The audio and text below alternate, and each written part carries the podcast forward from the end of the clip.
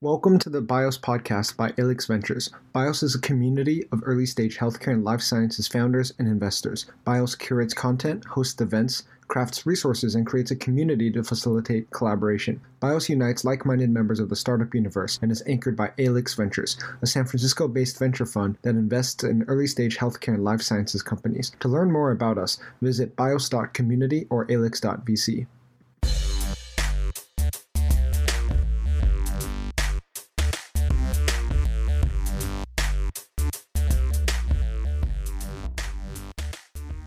We're thrilled to welcome Frank Nestle, CSO and Global Head of Research at Sanofi, to the show today. Thank you once again for joining us. A pleasure to join you today, Chas. Uh, to help host this episode, we're joined by special guest host Brian Fisk, co founder and CSO at Mythic Therapeutics. Brian, before we hop into things, would you mind giving our listeners a bit of background on yourself and Mythic? Sure, fantastic. So, as, as you just said, I'm Chief Scientific Officer and co founder at Mythic Therapeutics. We're a 30 person company out in Waltham, Massachusetts, focused on next generation ADCs for oncology applications. We've been fortunate enough to work with a fantastic set of advisors and investors, including Alix and yourself. For myself, before Mythic, I was at Flagship Ventures, now Flagship Pioneering, although I left to start Mythic independent of Flagship. And before Flagship, I completed my PhD in cancer biology at MIT. Great to be here. Thanks again, Brian, for joining us. And, and Frank, we'd love if you could rewind the clock for us a bit, if perhaps, and, and share your background and career overview with us to start. Absolutely, a, a pleasure, Chas, uh, being with you today. Uh, my name is Frank Nestle. I'm the global head of research and CSO at Sanofi. Uh, we're making medicines available across the world, uh, really across 100 countries with approximately north of 100,000 employees, but providing medicines and vaccines to millions of people. So a, massive opportunity for impact. Uh, I started off at Sanofi in 2016 as the foundational therapeutic area head in immunology research. And I'm happy to say that we have now, a few years later, 15 medicines in clinical development, a, a really thriving immunology portfolio. And uh, after that, I moved into my current role about two years ago. Uh, my background is that of a clinician and a scientist. Uh, I'm a, a, trained dermatologist and clinical immunologist, but I'm ultimately driven by the quest to make a difference to patients by understanding disease mechanisms and translating those insights into therapeutics ideally, I have to say, precisely tailored to the needs of an individual patient or patient population. Now, in terms of science, I was always fascinated, and that's um, uh, has been my main focus uh, over over the years uh, by the intricacies of the immune system. Uh, an incredibly fascinating collection of cells circulating in and out uh, of body tissues and making their way through the blood into uh, physiological states, but also pathological states. We have about 10 billion T cells circulating in our blood, and they provide this connected, highly connected system of surveillance and protection from pathogens and cancer. Uh, the pathogen protection story is uh, clear to everybody after uh, the COVID 19 pandemic. But also, if uh, overstimulated, can get out of uh, hand and can cause destruction of tissues, for example, as part of autoimmune or the chronic inflammatory disease. Now, in addition, uh, a lot of my work has been focused on understanding the underlying genetic drivers and uh, also the genomics of disease, um, everything from genetic architecture of the human immune system. Actually, a, a title of uh, a cell paper I published a few years back, uh, but also the genetic architecture, not only of human disease states, but also how human disease responds to therapeutics or how uh, genetics control what we call expression QTLs, various expressions of the genome uh, in terms of transcriptomes or proteomes, or actually at the single cell level, uh, a whole range of uh, features you can now study in, in patients. Fantastic, Frank, and grateful for you joining us once again. Um, we'd love to ask as we kick off episodes here, really to help our audience uh, follow the arc of your career. You, you, mentioned some common threads, but we'd love if you can share if there's a North Star that's maybe tied your work together over the years. What's that been for you? That's actually a great question uh, in terms of the complexity we are facing, uh, the choices we, we can make. But there's clearly a one North Star if I look back at the last uh, uh, 20 or 30 years of, of what I've been doing.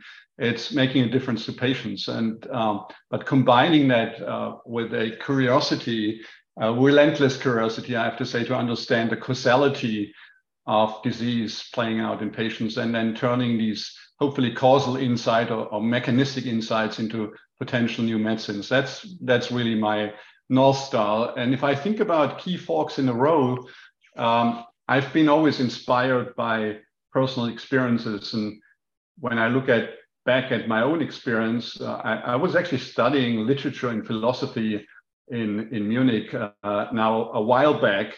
But at the same time, I was moonlighting in the local hospital as a, as a nurse assistant. You can imagine the, the difference of worlds being in a a literature seminar discussing the influence of Nietzsche on the music of Wagner, but then doing the night shift uh, on a hospital ward. And, and, it was actually one of those forks in the road where I could have become uh, maybe a, a, a, journalist or a writer or become a, a, medic uh, and a scientist. And it, I can really trace that fork in the road back to a, patient I was taking care of I was working on a, a ward at, uh, where leukemia patients were, and these were typically young patients. And one of the signs uh, uh, was when disease got bad and, and, fever kicked in and patients experienced a septic attack, uh, that they required an ice cube. Um, and you know they were essentially asking for ice cubes. So I brought this ice cube to that patient, uh, and and I, I, thought hopefully he's going to make it. And uh, and when I came back the next day, uh, unfortunately, the patient had died. Uh, and that was that fork in the road where I said, uh, look, I don't want to spend my time understanding the impact of Nietzsche on the music of Wagner, but I want to understand what went wrong with this patient and how can I make a difference to help this not occurring? Uh, and that, that was driving my my whole career, I have to say. And, and it started one to one as a practicing physician. You're you're in front of a patient, uh, you studied everything you can get your hand on, uh, textbooks, lectures, uh, journals, and then and then you make the right, hopefully, treatment decision for for a, patient. But uh, uh when I then um, moved on to become an, a clinical academic, a professor and a key opinion leader in the field, you uh, you go further, you're not only trying to help that individual patients, but you try to understand general principles of disease mechanisms and try to translate into, into therapeutics. You're writing the textbook chapters, you're writing the journal papers, and, and you're discovering uh, the new science.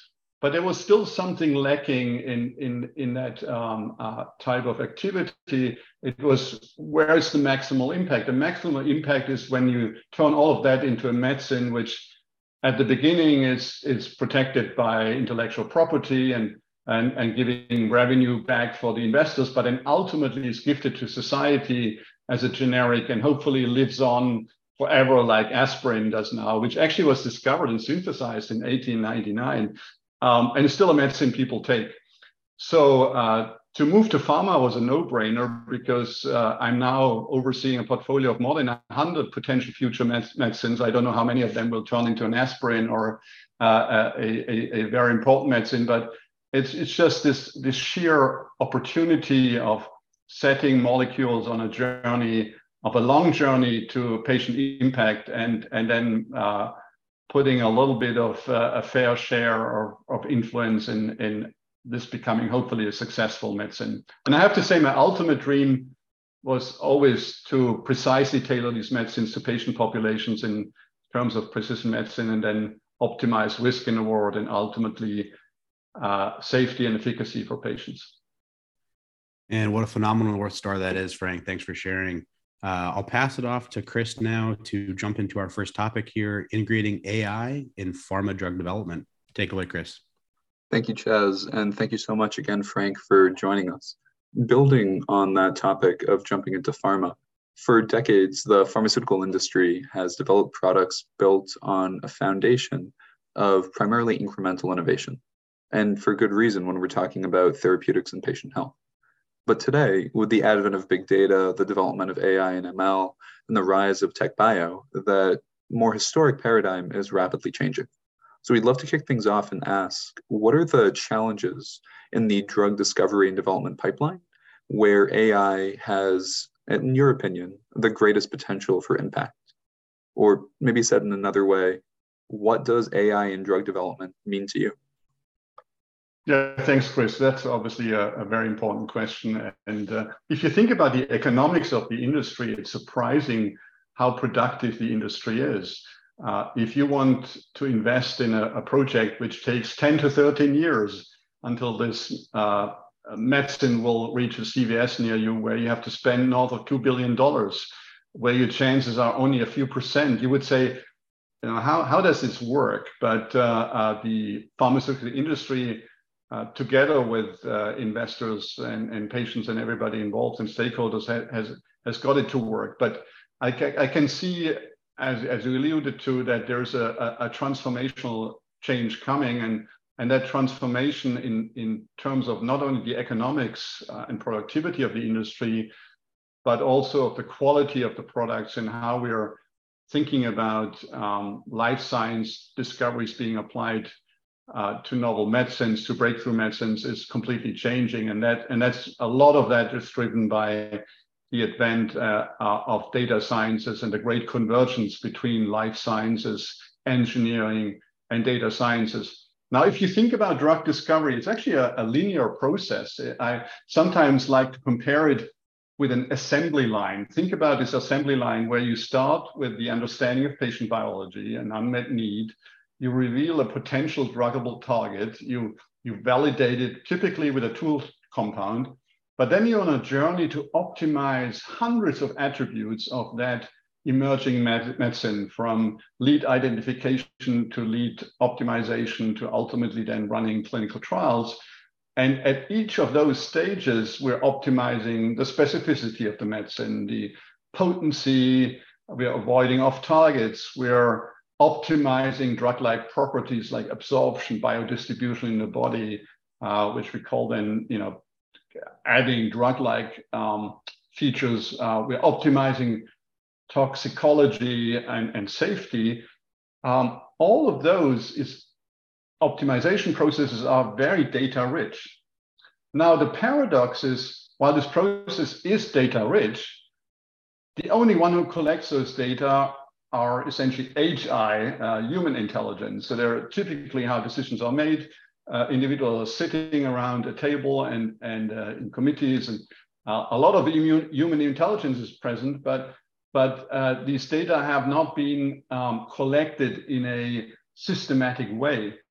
Uh, so what we are trying to do is to add to human intelligence, HI, AI, artificial intelligence, uh, and, and we call it uh, building of an AI research factory. Uh, I, I, told you this analogy of an assembly line, where each step of optimizing this molecule or these molecules, which are then graduating to become medicines, uh, at each step, we are collecting data in a, in a systematic way, and we're feeding predictive models uh, with the goal to individually help at each step decision making of, of, of the chemists or the biologists or the, or the clinicians and, and, and scientists by allowing AI to um, come in with full force uh, in terms of its predictive qualities. Now, what you could also think is that there are actually interrelatedness of data between different steps and that we ultimately build a grand model of, of an AI research factor. We are not there yet, but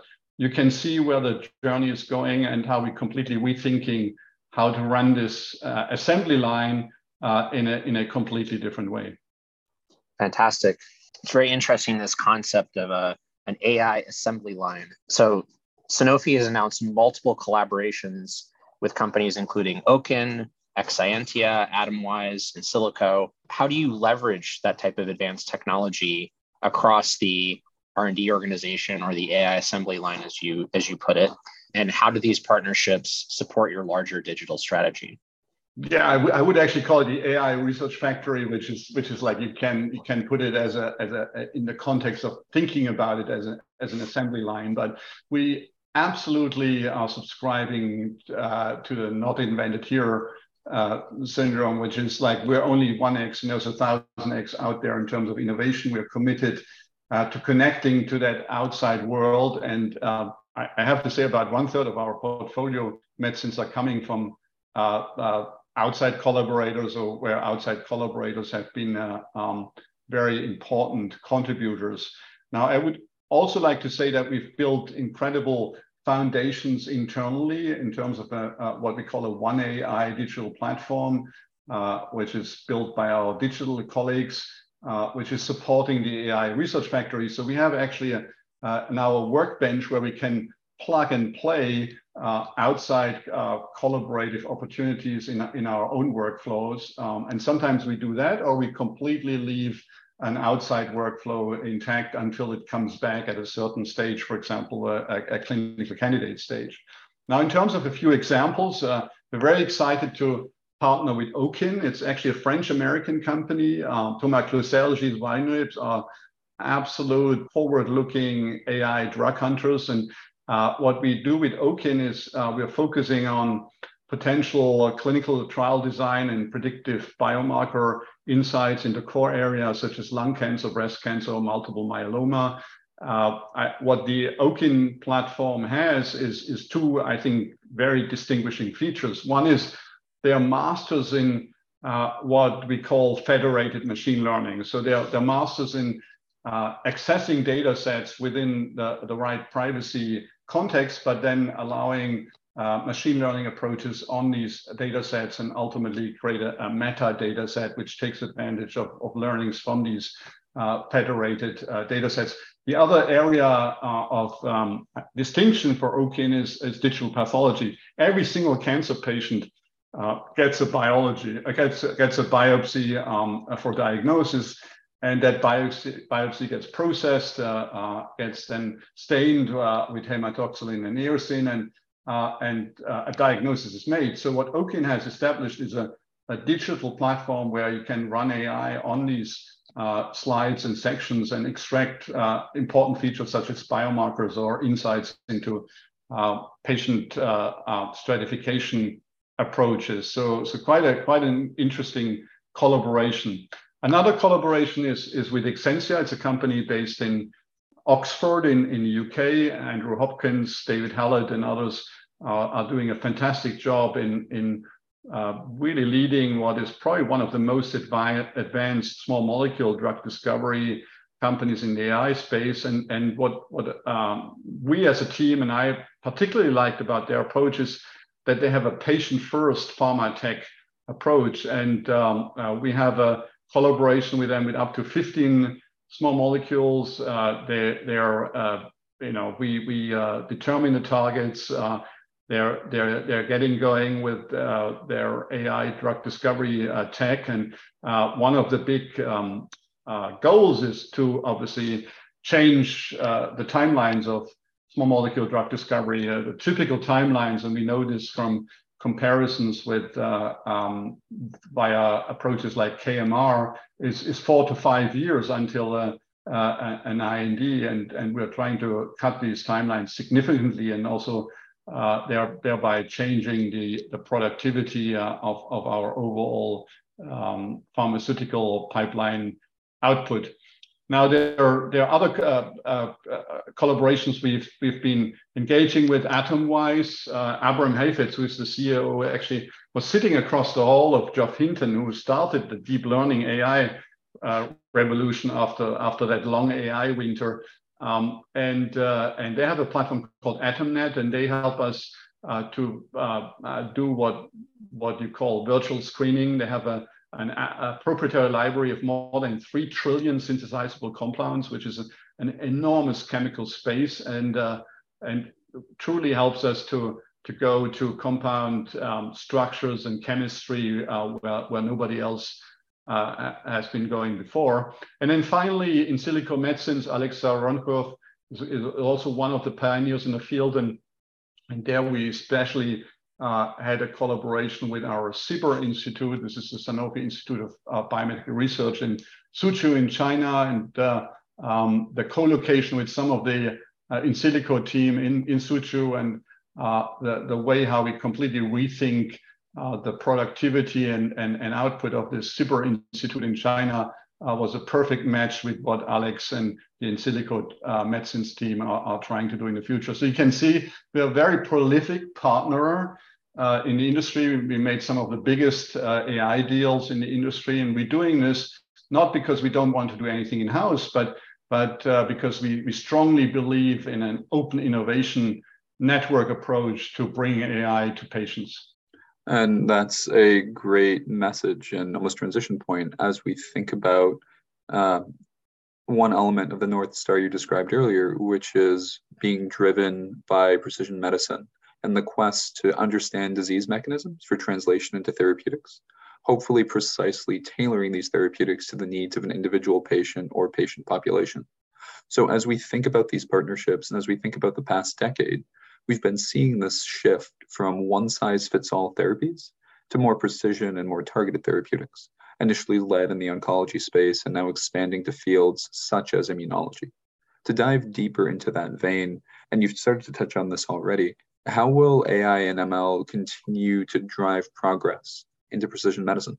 Yes, that's a great question. And, and just to um, uh, reframe the question, there are two big areas uh, in the research and discovery arena where AI uh, uh, makes a, a, a massive uh, impact. Um, and one, one is the molecular design space, and we talked about small molecules in, in, in the previous question, but the other one is the precision medicine question about what are first in best in class targets. Uh, that's actually typically at the beginning of a journey of a molecule. But then also, how can you translate then these novel medicines or, or molecules into an appropriate patient population, ideally connected to uh, an appropriate biomarker. And, and that's also where AI uh, has and, and had a, a major impact.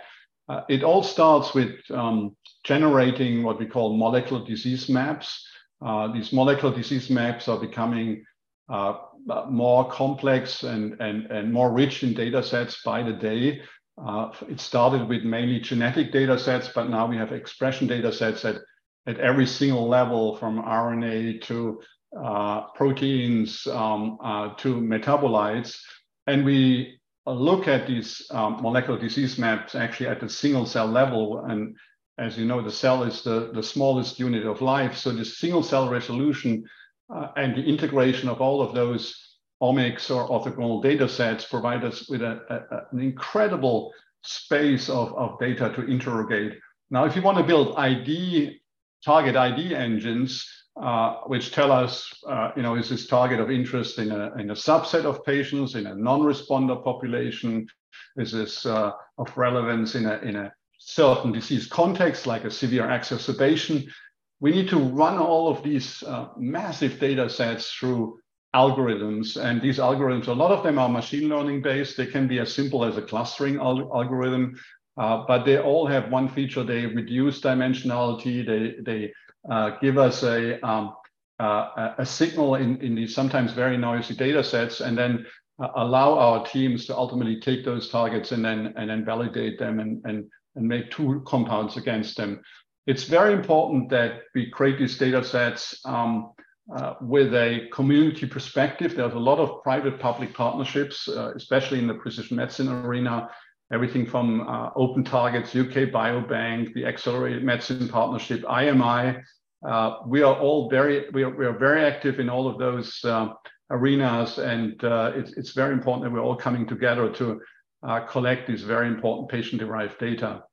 Now, in terms of identifying patient subsets, uh, I told you about Owkin, where we uh, work on biomarkers based on digital pathology, but we also use a lot of orthogonal data sets, genetics expression data sets to ultimately uh, get to a, um, a, molecular perspective on, on patient subsets. And just to give you an idea, uh, just uh, for, for atopic dermatitis, we have nearly 10,000 uh, data sets in terms of genetics. we have uh, 20,000 samples on, on with, with, genomics data. We have uh, uh, skin biopsies from over 500 patients. So, so enormous data sets we're, we're using to ultimately uncover these molecular disease maps, identifying molecular disease strata, and then ultimately use that to uh, discover biomarker to more precisely guide in a precision medicine spirit our future pathway drugs to patients uh, and to the right patients.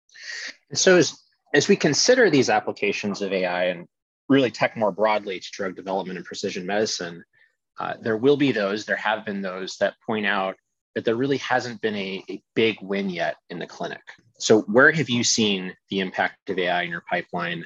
And are there any programs that you'd like to highlight in particular? Yeah, it's interesting uh, that when we make our judgments, we typically have a rear view mirror perspective. And obviously, there's a, a, lot of what we're doing will materialize in the future, and we might come back to that perspective. But uh, if I look at uh, our, our pipeline, uh, the, the success stories, uh, probably the most advanced success stories, are in drug discovery related to small molecules.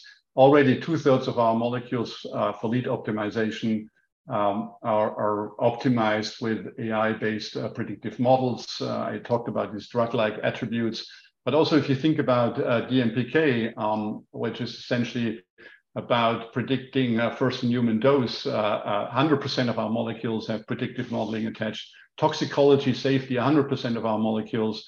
Um, and, and just to give you an, an idea of how this impacts productivity, uh, I told you that it takes about four to five years to get to IND with a small molecule, and these are industry timelines which have been stubbornly stable. You know, this is not like this is like over the last decade and more. Um, but I hope that this time is different because uh, we're already seeing that when we typically, uh, uh you know, synthesize about 5,000 small molecules uh, to get to a clinical candidate and, and to a, a um, a medicine tested in, in, in a phase one study. Uh, now we're seeing we can do this just with a few hundred mol, uh, molecules, and that obviously uh, cuts our timelines. It cuts the, uh, the, the, the money we need, and it allows you to to do more with with, with less. So there, I'm, I'm seeing the uh, the impact of, of AI and small molecule drug discovery playing out as we speak. And by the way, this is one of the main reasons why, for example, we did the Exscientia deal or the Atomwise deal, the Insilico deal. Uh, we see a lot of opportunity changing the economics of the industry uh, by accelerating timelines.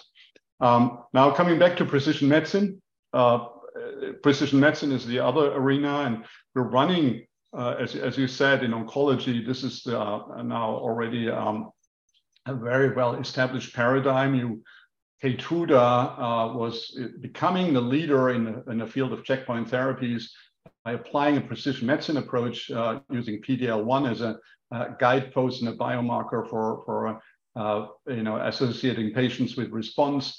Uh, our very own Dupixent uh, is, is a drug, an anti-IL-4, IL-13 antibody, a one-in-a-kind drug, opening up type 2 inflammation uh, in, in patients uh, we have, uh, uh, in this case, also eosinophils, for example, as, as a biomarker which can guide us where, where, where type 2 patients are. So uh, I, th I, think there's a, a, lot already going on, but if, we, if I think about AI and machine learning, we're currently running a trial in systemic lupus erythematosus, uh, one of those enigmatic diseases with many different clinical manifestations underlying uh, multi, multifold of underlying molecular mechanisms. We're running an anti-CD40 ligand monoclonal antibody uh, clinical trial uh, where we're using a, an SLE, um, a systemic lupus erythematosus molecular disease maps, one of those maps I, I described, where we saw specific patient subsets and, and uh, uh, what these patient subsets are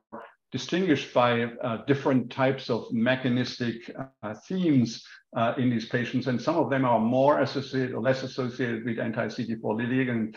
So we're running this also with um, uh, predictive biomarkers uh, uh, associated to ultimately then land that therapeutic in, in, in a, a much higher efficacy type of way in, in, patients. We'll see how that trial will, will read out. And then one final comment or example is, is how we're using uh, AI in dermatology, where uh, Sanofi is uh, not only on its way to become a, a leading player in immunology, but dermatology is, is a key arena. And uh, uh we're working with um, uh, Professor Dina Katabi at MIT. Uh, and Dina came up with that, that very, very smart idea to use an existing technology like your wireless router you have, everybody has in, in a house, but to uh, reprogramming uh, to literally sense uh, and detect through walls, like a wireless router does, uh, the itching and scratching behavior of, of patients. So we can uh, use that device uh, Dina created um, with, with her team to essentially through walls sense patients' motion and scratch behavior while asleep, and thereby establishing a continuous variable, a continuous endpoint which is very relevant to the disease in question here, which is atopic dermatitis, uh, and ultimately, hopefully, also uh, not only uh, guiding us in terms of treatment uh, decisions and and and uh, optimal uh, treatment approaches, but but also becoming a, a clinical trial endpoint. which allows then pharma companies such as us to, to run better and most more effective trials with less patients Uh, and with more clinical success it seems clear that computation, AI, ML, data, even just from the examples you've given, Frank, have an incredible opportunity, not only in drug development, as you've described, but also in clinical practice and the practice of medicine. And as we think about the potential that computation can bring into the healthcare, biotech, pharma spaces, I think we might also agree that it's still in the early stages. And we'd love your thoughts as we think about this to understand maybe what are some of the key limitations holding us back and also potentially your hopes on or your expectations on what are maybe some of the key technologies that will overcome those challenges and bring us forward yeah important question again some of it might have to do with the fact that we really have to build the foundations we have to re-architect whole companies who have been growing up like Sanofi, uh, 30 years, 300 acquisitions. But overall, the pharmaceutical industry is 150 years old and has a long history of doing things in a, in a certain way. And but the problem is it's building foundation is not necessarily a, a, a KPI of a company uh, like Sanofi. So so it's always an an extra expense you have to do, and you're you're doing this to invest in the future. So you need very strong leadership, like under our CEO Paul Hudson, our, our uh, head of R&D, John Reed, uh, to, to really drive that uh, type of investment. I think in terms of computing power, we're, we're making great progress. In terms of algorithms, uh, generative AI, I mean, we saw what language models can do, GPT-3, uh, uh, pre-trained transformers, amazing what what can be done. Again, generative adversarial networks, uh, explainable AI even. So there's a lot going on in algorithms, but the ultimate bottleneck, uh, I would say, is is the data. Uh, and right now, data often exists in silos. They're fraught with uh, missing values or zeros, as we call them. Uh, they're not labeled correctly. They're difficult to find, uh, and and that's probably one of the biggest um, hurdles to generate and and and then ultimately make them ready for access of high quality data uh, and that whole effort of generating, aggregating, normalizing, processing the data sometimes outweighs the actual analysis uh, effort. So, so to put a lot of effort into that uh, domain is, is, I think, what a, a strategic uh, decision need, needs to be from from uh, from very senior leaders in in in in, in uh, the appropriate companies, pharmaceutical companies in that case. Uh, the other area of, of uh, what hold, what's holding us back is ironically uh, the area of data protection, which is has, has, obviously a, a, a very a positive side. The right policies and regulations in terms of data and consent are absolutely necessary. But since these types of approaches are highly fragmented across countries, they are fragmented across healthcare systems, it's very difficult sometimes to then get access to data in under the right uh, policies and, and regulations and, and under the right data protection context. And uh, if there's one um, probably big request to policymakers and uh, uh country leaders uh, across the globe is to uh, allow uh, data to become the next currency as we've been allowing uh, currencies to, to freely travel uh, through the um, uh, uh, through the world, and and that might be tokenization, that might be spe specific new approaches to I, I, de-identify data. Um, that those approaches are going to be absolutely mission critical for the continued success story of, of applying computation to biology, life sciences, and, and to the pharmaceutical industry. I already mentioned federating approach, federated approaches to data uh, is, is, is a great idea and, and can help um, uh, to navigate some of the uh, uh data protection and policy and regulation uh, bottlenecks. Um, but that's certainly, if you would ask me, one of the most important areas we need to crack to uh, uh, uh, enable progress on, on the data science journey we're on. And that brings us to our, our second topic of the podcast today, uh, which is digital healthcare and patient centricity in R&D. Uh, and so, Frank, you were just talking about uh, some challenges in, in AI. In June of 2022, I understand Sanofi launched an in-house digital accelerator that brings together a team of experts from outside healthcare to brainstorm alternative solutions to these types of problems and break the mold of traditional pharma endeavors. So, can you tell us a little bit about the accelerator? Yeah, that's a great uh, example of how Sanofi, a, huge uh, organization, can truly think out of the box. Literally, uh, it's an out of the box idea by Emmanuel Frenehard and, and the digital team, uh, creating a co working space at arm's length from from our offices uh, in in a uh, literally like a, a, warehouse space where you assemble uh, digital talents and and let them work freely on the next uh, big um, breakthroughs in in AI enabled medicine.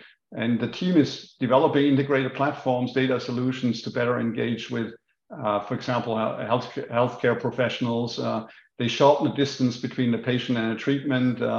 Uh, they they uh, think about end-to-end digital campaigns, uh, educating um, HCPs about disease and possible solutions for patients. Um, so uh, a great example how even in a in a big company, um, uh, which obviously uh, has gone through many iterations of organizational change, you can have these out-of-the-box ideas um, where, where true innovation can accelerate to patients in in ways like, for example, a, a biotech would do it. Um, so a great example. Right, and I guess recognizing its early days, are there any uh, particular examples or um, outcomes that have, that have come out of that effort that you'd like to highlight? It's early days. I mean, there are now six minimal viable products which are on their way. Um, I hope I can come back for another podcast to to give you then the, the proof points. Wonderful. Frank, we'd love to have you back for another podcast to talk more about that Sanofi is building and the points of connection and advances to R&D that you've been highlighting along the way. But as we think about this patient-centric R&D ecosystem, in recent years, we've seen the industry, and you've highlighted on this already, uh, place particular emphasis on patient-centric data, uh, integrating that back into the R&D process. So we'd love to learn more about how Sanofi is doing the same through real-world evidence and how it's integrating clinical knowledge earlier into the R&D process to improve patient outcome. Yeah, so understanding patient trajectories, especially uh, real-world patient trajectories, uh, are going to be uh, very important. you can use these types of insights by thinking about improving study feasibility or sample size optimization or endpoint modeling or just to compare data, we have a, a journey mapper uh, uh, to uh, integrate these uh, real world data. And maybe I give you um, uh, two examples. Uh, one is what we call the ImmunoLab, which is an, a setup originally established to get an indication expansion exercise around Dupixent. And at that time, we, we dived into real world data for more than 70 million patients. And, uh, and we did a, a, a, wonderful exercise which ultimately got, gave, uh, gave us a, roadmap for 11 new indications. And if you follow the story of Dupixent and its march through uh, different type 2 indications, everything from atopic dermatitis, asthma, chronic rhinosinusitis with nasal polyps, prurigo eosinophilic esophagitis, all of those new indications we were getting or moving the, the, the compound in were guided by uh, immunolab type uh, real world exercise, which gave us confidence that you could move a, a medicine into a certain patient uh, population. So this immunolab is like an industry first uh, uh, uh, at, at scale medical evidence and hypothesis generator. And, and it's a totally new way to, to think about patient uh, need to think about positioning of a molecule in a certain patient population to compare it with standard of care and, and to do all of this uh, uh, in, in, a, in a real world context. Now you have to understand the constraints of real world data. Uh, they're, they're obviously not comparable to a randomized clinical control situation, uh, but they give, you, they give you a lot of touch points and, and, and waypoints to ultimately and make a decision how your clinical trial uh, would look like, which is still the gold standard of, of uh, providing medical evidence. Another example is REGAIN. Uh, uh, it's it's a, an acronym for Real World and Genomic Data-Based Asthma Insight Through Network Analysis, a mouthful. But essentially what it is, and this was working with Mount Sinai, Eric Schadt, Sema4, uh, the National Jewish uh, uh, in, on a on a study in, in asthma where the goal was to use AI to predict when a person will have an asthma attack. Um, uh, uh, uh more than, uh, I, th- I, think it's 11 patients are dying from, from asthma every, every day in the US. And uh, um, in, a, in a collaboration with these partners, uh, we um, devised a, a, real world study where asthma patients are, are handed out mobile devices such as Bluetooth enabled inhalers to track their medication, e-spirometers to track lung function, and then the mobile phones to track activity and environmental data. Uh, and with that, you get these high density data sets, uh, and uh, you can then number crunch them, you analyze them, and, and uh, the goal is to discover additional biomarkers which actually will predict if you have an, an asthma attack. And, and that allows you then, for example, to run a clinical trial because uh, you, you, you have uh, a, a necessary statistical setup to, to do this, this trial within your lifetime. Uh, so we're combining this then also with longitudinal molecular studies uh, to understand disease trajectories. Uh, and all of that together will give us a, a, better insight into what ultimately is required from a molecular target uh, to do uh, disease intervention, but also give us a completely new perspective on how real world patient journeys with asthma look like and focus our efforts on the real problem of patients. I love that emphasis on focusing and the example on focusing how, how these technologies can be applied to really focus on patients. So, taking this in a slightly different direction and expanding more broadly, Frank, you've been phenomenal in giving us both high level and detailed uh, feedback but we'd love to ask you a few rapid fire questions to hear your thoughts on the following technologies and applications of AI for patients. The main thesis of the question being Are these technologies ready for prime time yet? Why or why not? And so, kick things off uh, digital biomarkers. Absolutely ready for prime, prime time. They fill a key unmet need example is, is in neurology where, where trials just take too long and that's why we don't make uh, the necessary investment. If, if you need a two or three year trial to, to get to an endpoint, uh, that's not um, uh, what, what a good trial uh, looks like. And if you, for example, in Parkinson's now have actigraphy or other approaches to get digital uh, biomarkers and composite endpoints, that will change the way how, for example, we do drug development in Parkinson's, I already mentioned e-spirometry in asthma, or I, I showed you uh, and I explained to you what what you can do by measuring its scratch behavior with, with wireless technology. So this is all going to be the future. Now, if you would ask me what, what is holding uh, that back, it's not the tech, it's not the unmet need, it's not the, the willingness of, of pharma to engage with it. It's, it's that dialogue with regulators. And I, I, I have to say they have been very responsive and there's a, there's a great uh, dialogue going on to ultimately move these digital biomarkers from a, uh, a nice to have and and uh, uh, to, a, to a must-have endpoint uh, situation, and that will be absolutely key for future clinical trial developments. All right, our next topic, clinical trial design through simulation? Absolutely. Uh, we, and, and you, you, could call it also clinical trial design via quantitative systems pharmacology. This is how we, we call it at, at Sanofi. Um, the most mature applications of modeling and simulation are in, in uh, pharmacokinetic modeling for dose. Uh, what is your first in human dose and what is the scheduling?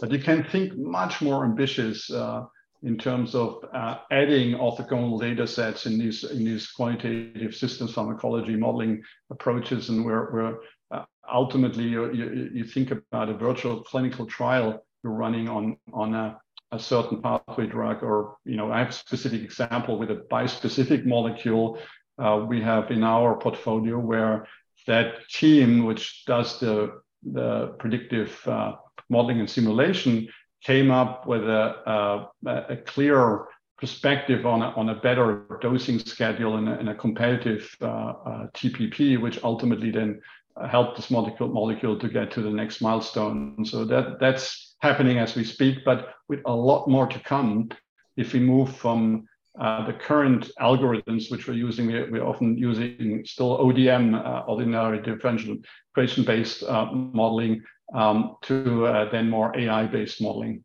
Uh, it seems like the trend might be technologies are here and there's a lot more to come. But bearing in mind what you said earlier about patients' uh, privacy, we'd love to hear your thoughts on patient recruitment.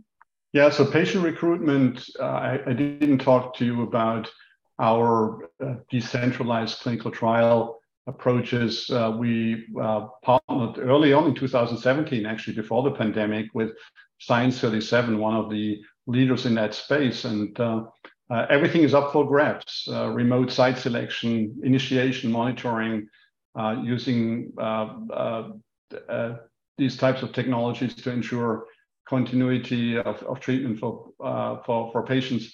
telemedicine uh, is now uh, uh, becoming a, an established part of the, the, the healthcare system. And, and all of that has been massively accelerated via the pandemic. So I, while before the pandemic, I would have said, you know, this is going to take some time. Now, uh, after the pandemic or in the post pandemic, we're, we're not really after the pandemic, we're in the post pandemic uh, state. Uh, we I, I, see a clear future not only for patient recruitment but also remote patient monitoring uh, in in this context. So um, uh, the the pandemic, one of the legacies of the pandemic is that the goalposts have changed for for these types of approaches. Wonderful. Yep, you mentioned remote patient monitoring. Anything more to say there? Or? No, that's fine. Uh, I think I think it's part of that you said centralized clinical trial approach where end to end. your every single piece of the, the classical clinical trial approach is, is reimagined uh, via a, a combination of a, a, a virtual data-driven uh, approach plus a, a remote uh, distributed site philosophy. Similarly, you touched on this as we thought about clinical trial design through simulation, but thoughts on digital twin technology? Yeah, digital twins are like the twins of clinical trial design and simulation. Uh, they are uh, uh, essentially giving you uh, the possibility to think about virtual patient populations. Um, again, they are the future. We just announced with Biomed X uh, a uh, a crowdsourced competition for to build a team actually solving that. Uh, I don't think we are completely there yet, um, but the data are coming together, the algorithms, the compute power, uh, and and ultimately, I would love at a, at a clinical candidate stage uh, um, or a pre-IND situation to to run my molecule in a virtual patient. I don't think we are there yet, uh, but that's that train has left the station, and uh, and it's, it's definitely a space to watch.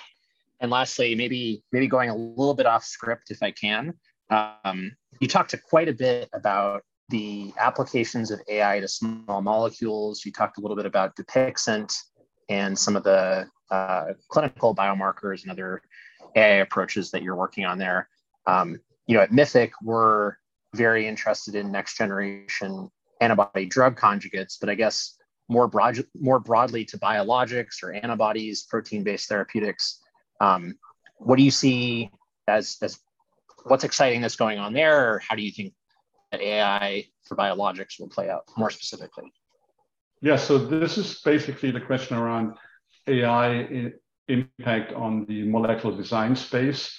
Um, you typically have uh, two main questions. You have the, the lead identification, the hit finding um, uh, design question, uh, where you have to come up with your uh, foundational structure of a molecule, and, and then you have to uh, uh, run it through an optimization process. As I mentioned, a lot of the paradigm of doing it has been established in uh, the small molecule world.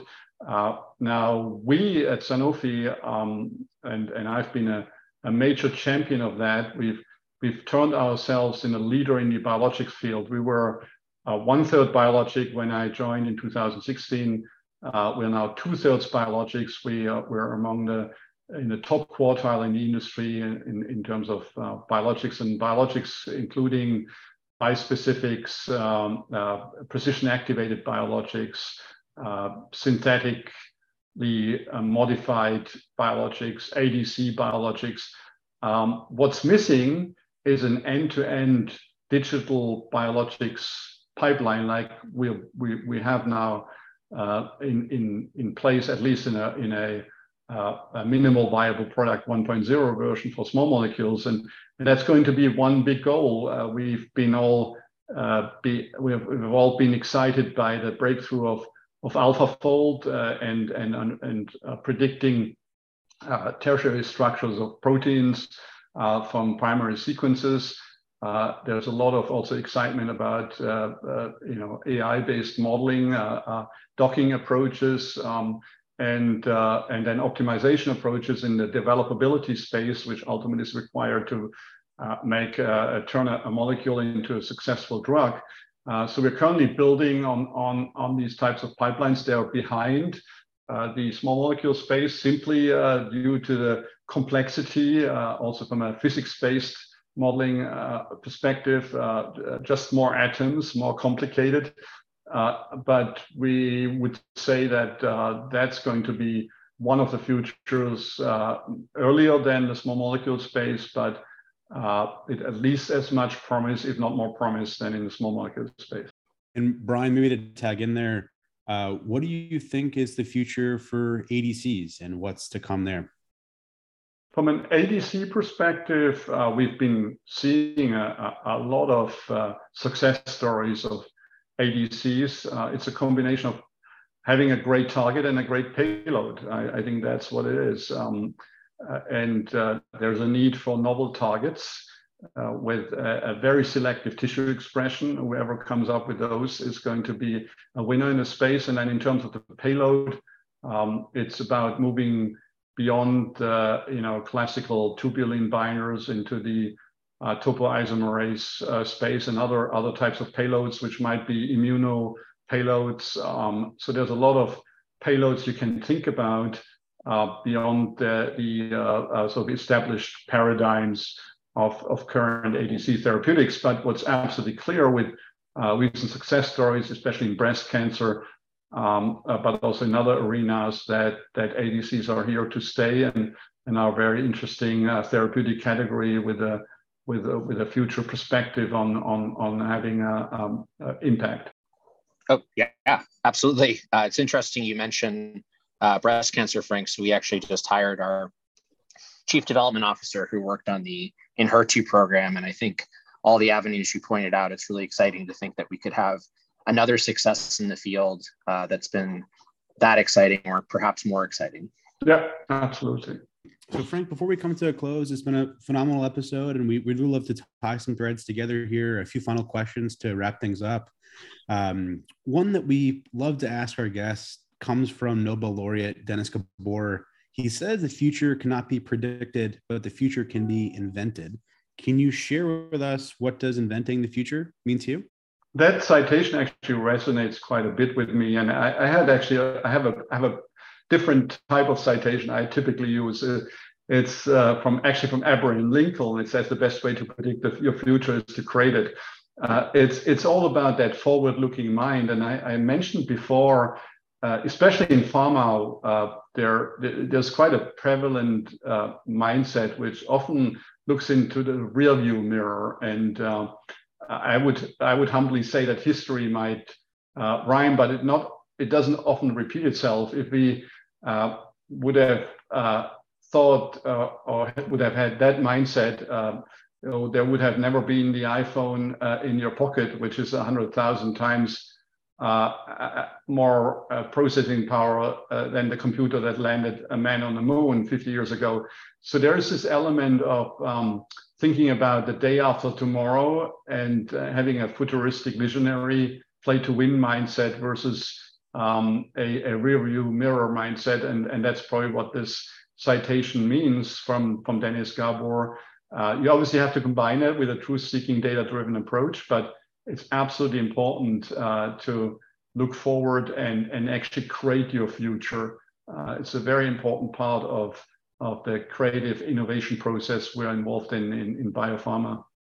And to build on what we've talked about throughout this episode, we, we've discussed many triumphs of life sciences, many areas ready for prime time, uh, but we haven't perhaps discussed some of the challenges facing life sciences. Uh, as we look forward here, Frank, what would you describe as the grand challenges facing life sciences today, and uh, how do you think about tackling some of those? Yeah, I can sense we're getting into the big, uh, big questions here. Uh, the grand challenges also mean the uh, the grand opportunities. Uh, the, the, grand challenge for life sciences is that we are in the um, era of life sciences and that it's the conversion of data engineering and life sciences uh, which contributes to this incredible innovation momentum we're experiencing at the moment. To do this, we have to uh, connect our classical scientific foundations of physics, chemistry, and biology, and each of those went through their ages when uh, uh, these um, uh, you know types of scientific disciplines had had their heyday. But now it's data sciences and AI, and we need bilingual or multilingual scientists and talents to ultimately make it happen. I, I think the other key area is mastering uh, the modality and technology explosion. If you think about the pharmaceutical industry, which has lived on uh, a simple modality, uh, a single modality, which is small molecules, um, for hundreds of years, and then came antibodies. And now we have literally a Cambrian explosion. Uh, this Cambrian period was 500 million years ago when all major animal phyla emerged. We have an explosion of the first gene therapy, the first cell therapy, the first nanobody, the first RNA therapy, and so on. So managing that modality explosion from a an application to the right um, medical problem, but also from a CMC and manufacturing perspective is, is going to be absolutely crucial. And then finally, it's the precision medicine topic is how can we ultimately precisely tailor our medicines to patients who are responding and, and avoiding uh, safety issues. And, and then I think the, the final one is, uh, is and, and widely distribute those medicines in an equitable way to everybody in in in our society. Could not agree more, especially as we talk about the future. Hope that it's one of equitable medicine as well. Uh, as we look to address some of these challenges Frankie described, um, another big picture question, as you mentioned, uh, the landscape of pharma as these challenges get addressed and ultimately uh, medicines are built and triumphs for patients are on the way uh, can you paint this picture of where pharma will be in 2050 and maybe perhaps Sanofi as well? That's interesting. In 30 years, uh, Sanofi was created 30 years ago in 1990. So um, if we think about an exponential path uh, of that golden age in life sciences, I, I, think we see a lot of the topics I, I mentioned under the great challenges um, being resolved. Uh, it will be the merger of data sciences with classical chemistry, biology, and physics uh, will be the creation of novel modalities to solve the most difficult or intractable problems like cancer or, or chronic disease, inflammatory, cardiovascular, neurologic. Uh, uh, the uh, uh, design of smart medicines, the precision medicine approach of tailoring medicines to patient subsets and individual patients.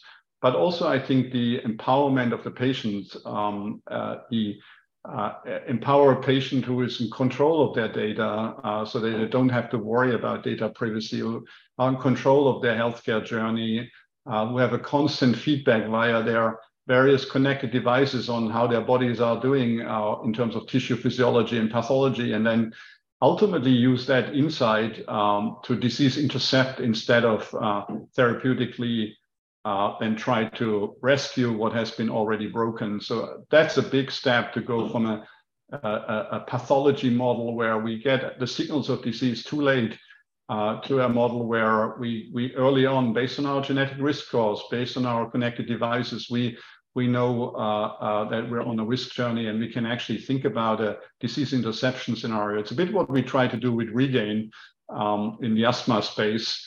Uh, imagine you can disease intercept every single asthma attack. Uh, imagine you can disease intercept every single myocardial infarction, except imagine you can disease intercept a, stroke or, or an outbreak of an inflammatory disease. Uh, that's what I hope will be uh, what we're thinking about in 2050. And then ultimately, the final point again is making these medicines, intervention, interventions, lifestyle choices available to all in an equitable way. Fantastic, Frank. And as we wrap up this episode, uh, hopefully to tie a bow around things, any closing thoughts you'd like to share with our audience? Yeah, I hope I, I sort of convinced you about certainly my excite, excitement and belief that we're in the age of life sciences, and maybe you can also say in the age of human immunology, as you speaks the immunology uh, conflict declared. But it would be a, a, a, citation from a Nobel Prize winner, Sidney Brenner, uh, one of the smartest brains in, in uh, life sciences. And he said, we don't have to search for a model organism anymore because as humans, we are the model organism. I love that. That's great to hear. Um, to wrap things up, uh, would love to kind of go through and hear more about your work and how our listeners can uh, get in touch and learn more. Uh, Brian, you, you first, perhaps. Uh, how can our listeners learn more about your work and uh, what you're up to these days with Mythic Therapeutics? All right, great question, Chas. Uh, we're located at mythictx.com. Uh, you could also connect with me on LinkedIn. Thanks, Brian. And Frank, for you as well, how can our audience learn more about your work and some of the many topics we've touched on today at Sanofi? You can follow us at Science at Sanofi on LinkedIn and Twitter, and then hopefully by all the future medicines we uh, we produce. Thank you both, uh, Frank. Wonderful to host you, and an absolutely fantastic episode. I hope you had some uh, fun with us today. We look forward to having you back on the show. We're very grateful for your time, and thanks again for joining us. Thank you for listening to the BIOS podcast. If you enjoyed it, please leave a review on your favorite podcasting platform. For more content, please visit bios.community or alix.vc.